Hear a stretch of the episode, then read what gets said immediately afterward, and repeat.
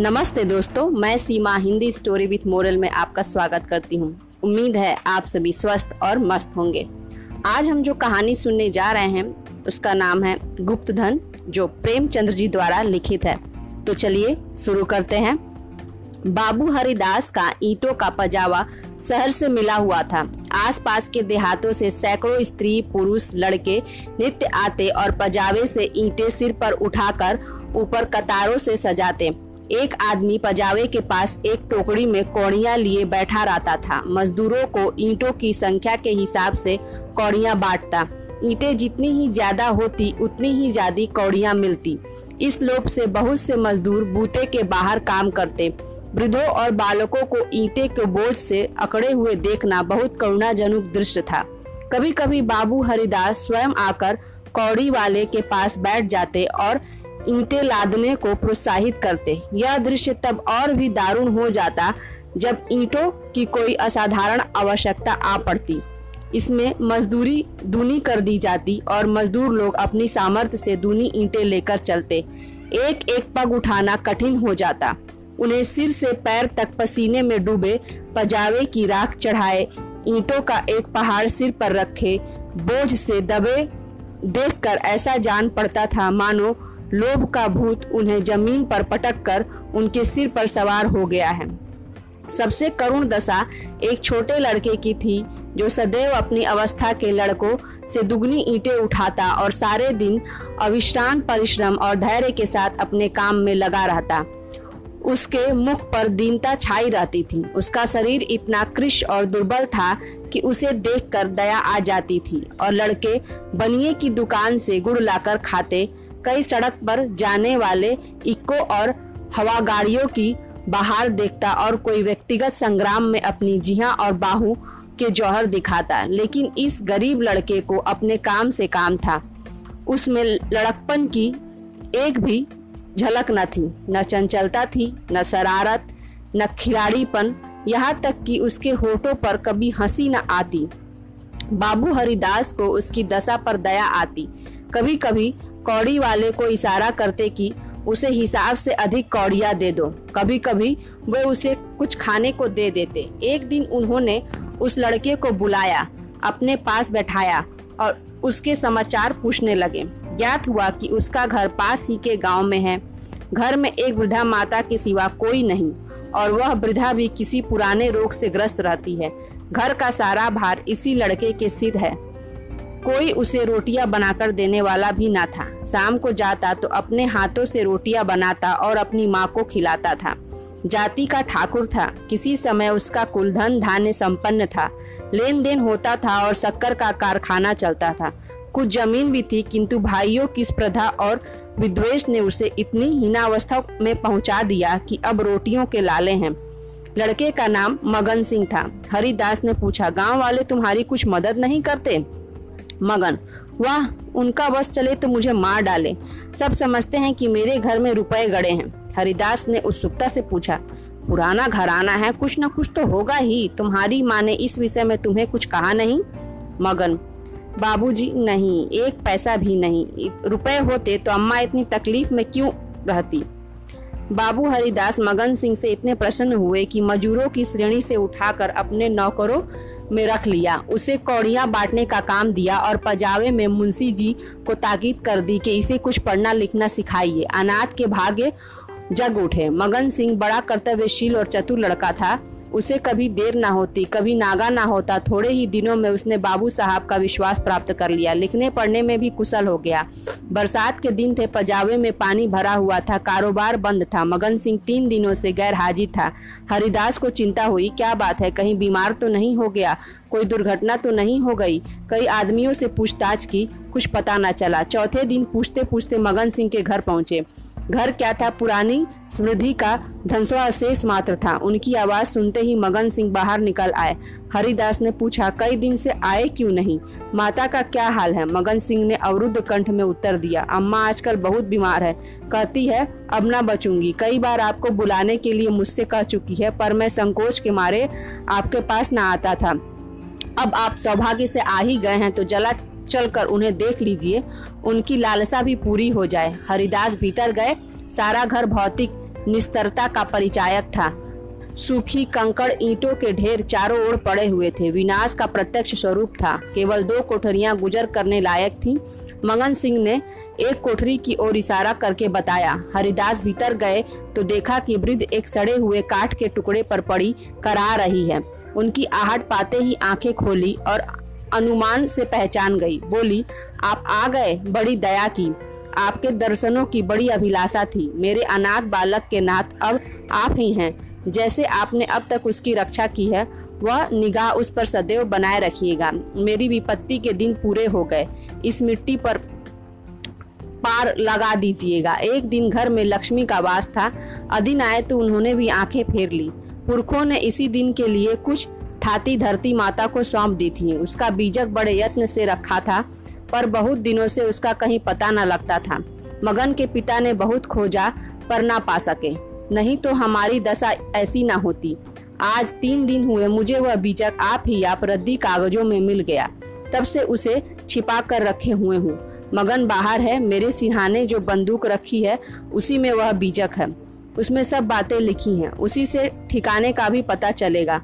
अवसर मिले तो उसे खुदवा डालिएगा, मगन को दे दीजिएगा। यही कहने के लिए आपको बार बार बुलवाती थी। आपके सिवा मुझे किसी पर विश्वास ना था। संसार से धर्म उठ गया। किसकी नियत पर भरोसा किया जाए? हरिदास ने बीजक का समाचार किसी से ना कहा। नियत बिगड़ गई। दूध में मक्खी पड़ गई। बीजक से ज्ञात हुआ कि धन उस घर से 500 डग पश्चिम की ओर एक मंदिर के चबूतरे के नीचे है। हरिदास धन को भोगना चाहते थे, पर इस तरह की किसी को कानो कान खबर न हो। काम कष्ट साध्य था। नाम पर धब्बा लगने की प्रबल आकांक्षा थी, जो संसार में सबसे बड़ी यंत्रणा है।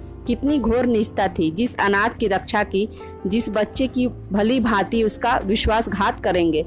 कई दिनों तक आत्मवेदना की पीड़ा सहते रहे। अंत में कुर्तकों ने विवेक को परास्त कर दिया। मैंने कभी धर्म का परित्याग नहीं किया और न कभी करूँगा। क्या कोई ऐसा प्राणी है जो जीवन में एक बार भी विचलित ना हुआ हो? यदि वह है तो वह मनुष्य नहीं, वह देवता है। मैं मनुष्य हूँ, मुझे देवताओं की पंक्ति में बैठने का दावा नहीं है। मन को समझाता बच्चे को फुसलाता है।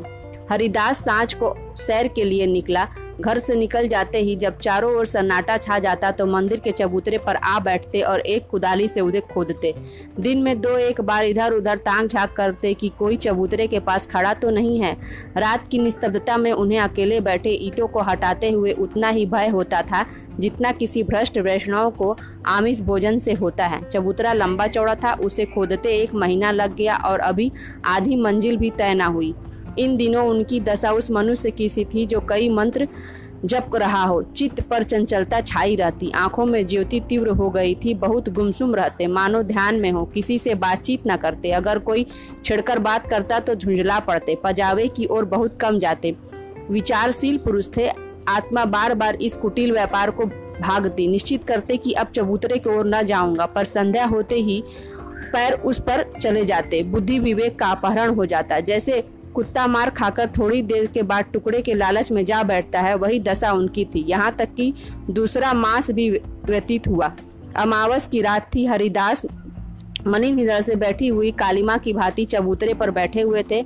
आज चबूतरा खुद जाएगा। जरा देर तक और मेहनत करनी पड़ेगी, कोई चिंता नहीं। घर में लोग चिंतित हो रहे होंगे, पर अभी निश्चित हुआ जाता है कि चबूतरे के नीचे क्या है? पत्थर का तहखाना निकल आया तो समझ जाऊँगा कि धन अवश्य होगा। तहखाना ना मिला तो मालूम हो जाएगा कि सब धोखा ही धोखा है। कहीं सचमुच तहखाना ना मिले तो बड़ी दिल लगी हो। मुफ़्त में उल्लू बनू, पर नहीं। कुदाली खट खट बोल रही है। हाँ पत्थर की चट्टान है। उन्होंने टटोल कर देखा। भ्रम दूर हो गया। चट्टान थी। तनखा, तखाना मिल गया। लेकिन हरिदास खुशी से उछले कूदे नहीं। आज वे लौटे तो सिर में दर्द था। समझे, थकान है, लेकिन यह थकान नींद से न गई। रात को ही उन्हें ज़ोर से बुखार हो गया। तीन दिन तक ज़ोर में पड़े रहे। किसी दवा से कोई फ़ायदा ना हुआ। इस रूढ़ा अवस्था में हरिदास को बार बार भ्रम होता था। कहीं वह मेरी तृष्णा का दंड तो नहीं, जी में आता था। मगन सिंह को बीजक दे दूँ और क्षमा की याचना करूँ, पर भांडाफोड़ होने का भय मुँह को बंद कर देता था। ना जाने ईर्ष्या के अनुयायी अपने पादरियों के सम्मुख कैसे अपने जीवन भर के पापों का कथा सुनाया करते थे?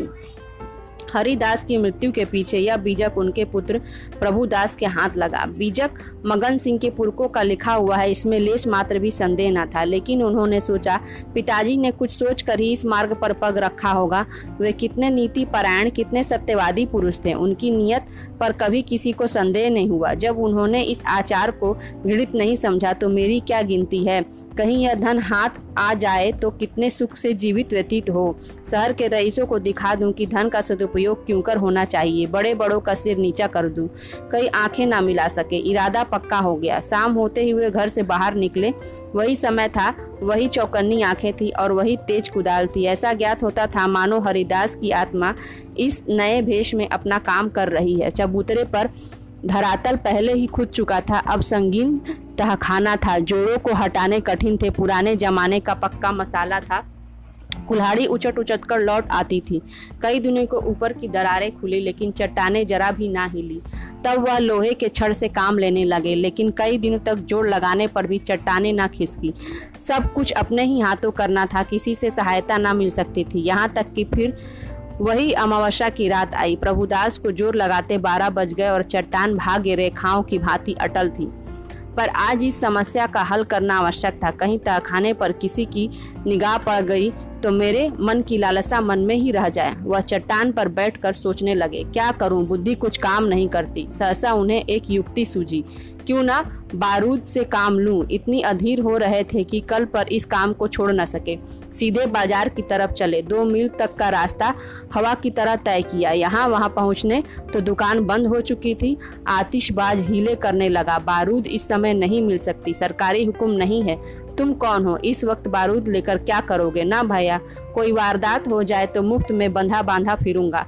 तुम्हें कौन पूछेगा? प्रभुदास की शांत वृत्ति कभी इतनी कठिन परिश्रम में ना पड़ी थी। वे अंत तक अनुनय विनय ही करते रहे। यहाँ तक कि मुद्राओं की सुरीली झंकार से उसे वसीभूत कर दिया। प्रभुदास यहाँ से चले तो धरती पर पाँव ना पड़ते थे। रात के दो बजे थे। प्रभुदास मंदिर के पास पहुँचे। चट्टानों की दराजों में बारूद रख पतीला लगा दिया और दूर भागे। एक क्षण में बड़े जोड़ का धमाका हुआ। चट्टान उड़ गई। अंधेरा गार सामने था। मानो कई पिचास उन्हें निगल जाने के लिए मुँह खोले हुए हैं। प्रभात का समय था। प्रभुदास अपने कमरे में लेटे हुए थे। सामने लोहे के संदूक में दस हज़ार पुरानी मुहरें रखी हुई थी। उनकी माता सिरहाने बैठे पंखा झल रही थी। प्रभुदास ज्वर की ज्वाला में जल रहे थे, करवटे बदल रहे थे कर्रार रहे थे, हाथ पाँव पटक रहे थे, पर आँखें लोहे के संदूक की ओर लगी हुई थी। इसी में उनके जीवन का आशय बंद था। मगन सिंह अब पजावे का मुंशी था, इसी घर में रहता था। आकर बोला, पजावे चलिएगा, गाड़ी तैयार कराऊं? प्रभुदास ने उनके मुख की ओर क्षमा याचना की दृष्टि से देखा और बोला, नहीं, मैं आज न चलूँगा, तबीयत अच्छी नहीं है, तुम भी मत जाओ। मगन सिंह उनकी दशा देखकर डॉक्टर को बुलाने चला। दस बजते बजते प्रभुदास का मुख पीला पड़ गया, आँखें लाल हो गई, माता ने उनकी ओर देखा तो शोक विलय हो गई। बाबू हरिदास की अंतिम दशा उनकी आँखों की ओर फिर गई। जान पड़ता था, यह उसी शोक घटना की पुनरावृत्ति है। वह देवताओं की मनौतियाँ मान रही थी, किंतु प्रभुदास की आँखें उसी लोहे के संदूक की ओर लगी हुई थी, जिस पर उन्होंने अपनी आत्मा अर्पण कर दी थी। उनकी स्त्री आकर उनके पैराने बैठकर बिलक बिलक कर रोने लगी। प्रभुदास की आँखों में भी आँसू बह रहे थे, पर वे आँखें उसी लोहे के संदूक की ओर निराशापूर्ण भाव से देख रही थी। डॉक्टर ने आकर देखा, दवा दी और चला गया, पर दवा का असर उल्टा हुआ। प्रभुदास के हाथ पाँव सर्द हो गए, मुख निस्तेज हो गया, हृदय की गति मंद हो गई, पर आँखें संदूक की ओर से ना हटी। मोहल्ले के लोग जमा हो गए। पिता और पुत्र के स्वभाव और चरित्र पर टिप्पणियाँ होने लगी। दोनों शील और विनय के पुतले थे। किसी को भूलकर भी कड़ी बात नहीं कही थी। प्रभुदास का संपूर्ण शरीर ठंडा हो गया। प्राण था तो केवल आँखों में। अब भी उसी लोहे के संदूक की ओर सदृष्ट भाव से देख रही थी। घर में कोहराम मचा हुआ था। दोनों महिलाएँ पछाड़े खा खा कर गिरती थी। मोहल्ले की स्त्रियाँ उन्हें समझाती थी। अन्य मित्रगण आँखों पर रुमाल जमाए हुए थे। जवानी की मौत संसार का सबसे करुण, सबसे अस्वाभाविक और भयंकर दृश्य है। यह ब्रजाघात है। विधाता के निर्दय लीला है। प्रभुदास का सारा शरीर प्राणहीन हो गया, पर आँखें जीवित थीं। वे अब भी उसी संदूक की ओर लगी हुई थीं। जीवन ने तृष्णा का रूप धारण कर लिया था। सांस निकलती है, पर आस नहीं निकलती। इतने में मगन सिंह आकर खड़ा हो गया। प्रभुदास की निगाह उस पर पड़ी। ऐसा जान पड़ा मानो उसके शरीर में फिर रक्त का संचार हुआ। आँखों में स्मृति की चिंता दिखाई दी। इशारे से अपने मुँह के निकट बुलाया, उसके कान में कुछ कहा, एक बार लोहे के संदूक की ओर इशारा किया और आँखें उलट गई, प्राण निकल गए। इसी के साथ ये कहानी समाप्त होती है और इससे हमें ये मोरल मिलता है कि हम जब भी कुछ बुरा करने जाते हैं तो हमारी आत्मा हमें ज़रूर टोकती है। ये अलग बात है कि हम अपनी आत्मा को दबाते रहते हैं, अपने आप को समझाते रहते हैं, बहुत सी उदाहरणें पेश करते रहते हैं, पर हमें ऐसा नहीं करना चाहिए। अगर कुछ गलत है तो वो गलत ही है, चाहे किसी भी हाल में हो। तो हमें अपनी आत्मा की, अपने अंदर की आवाज़ सुननी चाहिए। क्योंकि आपकी पहचान आपकी आत्मा से, आपके विचारों से है, आपके शरीर से नहीं। चलिए, इसी के साथ मैं आपसे विदा लेती हूँ। आपका बहुत बहुत धन्यवाद। मुझे फॉलो ज़रूर करें लाइक करें, ताकि मैं इसी तरह की कहानियाँ आपके लिए और ला सकूँ।